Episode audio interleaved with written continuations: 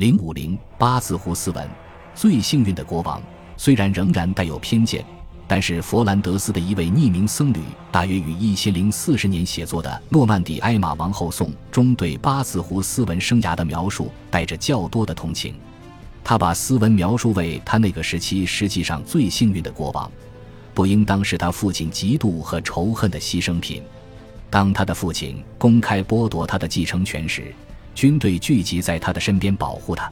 这位奉承者接着描述斯文后来是怎样和平又令人满意的统治他的国家。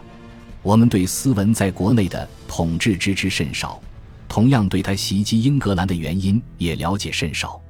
人们提出过几种解释，其中之一是他向斯拉夫人支付了一次或多次赎金后变得穷困潦倒，但是因为有理由怀疑他是否曾被斯拉夫人俘虏，所以这个解释不能令人信服。另一种解释认为，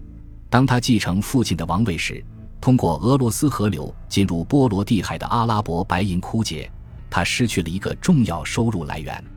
然而，白银的流入在之前的十世纪中期就停止了，而且没有证据表明这是丹麦国王的一个重要收入来源。更有可能的是，斯文的动机是在英格兰为自己聚敛财富，以便更有能力抵抗来自其他袭击英格兰的维京首领的威胁。斯文不想遭受同霍里克一世一样的命运。与他的父亲不同，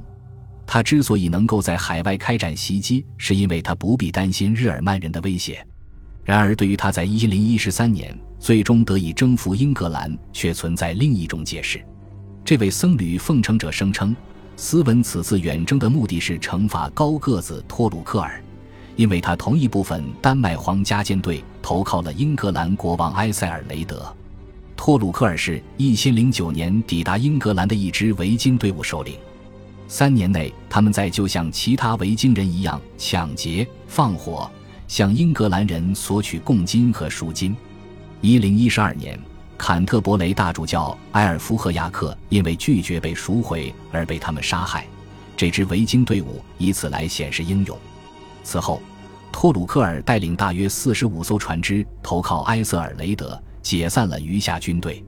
这位僧侣奉承者显然想把斯文描绘成受害方，在袭击英格兰这件事上毫无过错。他强调托鲁克尔在丹麦国王宫廷中的地位，指责他携部分皇家舰队背叛的行为。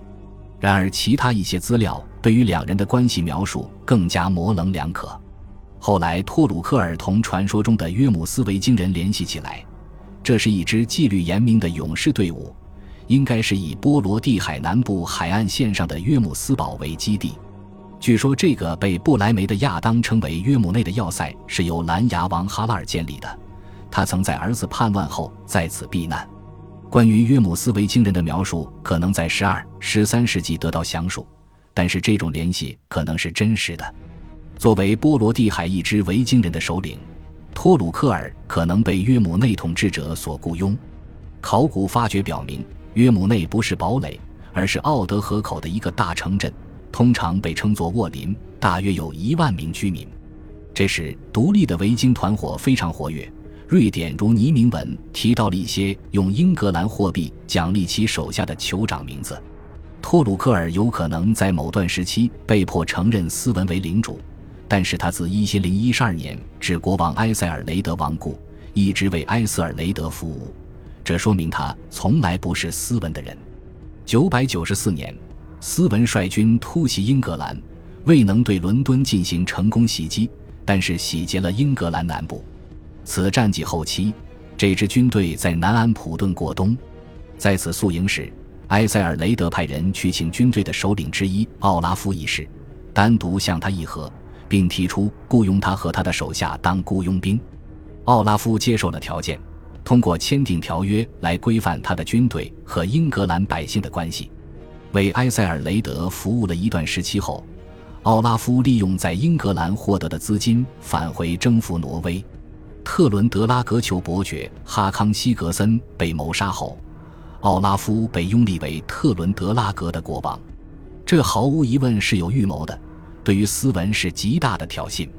斯文继承了其父亲挪威领主的地位，当奥拉夫开始攫取政权时，斯文必定会强势反击。至于英格兰那边，他们明显是蓄意让斯文忙于斯堪的纳维亚事务，这步棋显然获得了成功。直到公元一千年，斯文在斯沃尔德岛之战中打败并杀死奥拉夫后，他才返回英格兰。奥拉夫一世作为挪威的缔造者被载入挪威史册，后来的历史学家把他归为金发王哈拉尔的后代，使得他登上王位的理由变得无可挑剔。但是他们对奥拉夫童年和青年时期近乎圣徒式的描述，说明他们对奥拉夫的祖先一无所知。显然，当奥拉夫跟随领主前往英格兰时，他在挪威众多酋长中占有一席之地，但是他对于继承王位的要求与其他酋长没什么不同。斯文在斯沃尔德岛之战中获得了斯维尔国王奥洛夫斯科特科农的支持。大约九百九十三年，埃利克死后，斯文娶了这位波兰王后，由此斯文成为奥洛夫的继父。奥洛夫的姓氏斯科特科农意为附属国王，可能暗示着他同丹麦国王是一种附属关系。布莱梅的亚当认为斯文是一次异教徒叛乱的领导者，他把主教从丹麦驱逐出去。毫无疑问，斯文像他父亲一样不欢迎德意志主教，但是没有证据表明他是叛教者。相反，在位期间，他修建了罗斯基勒和隆德的教堂，而英格兰传教士则得以在挪威和丹麦传教。但是，亚当认为将英格兰教士带入他的王国比叛教更糟糕。恭喜你，又听完三集。欢迎点赞留言，关注主播，主页有更多精彩内容。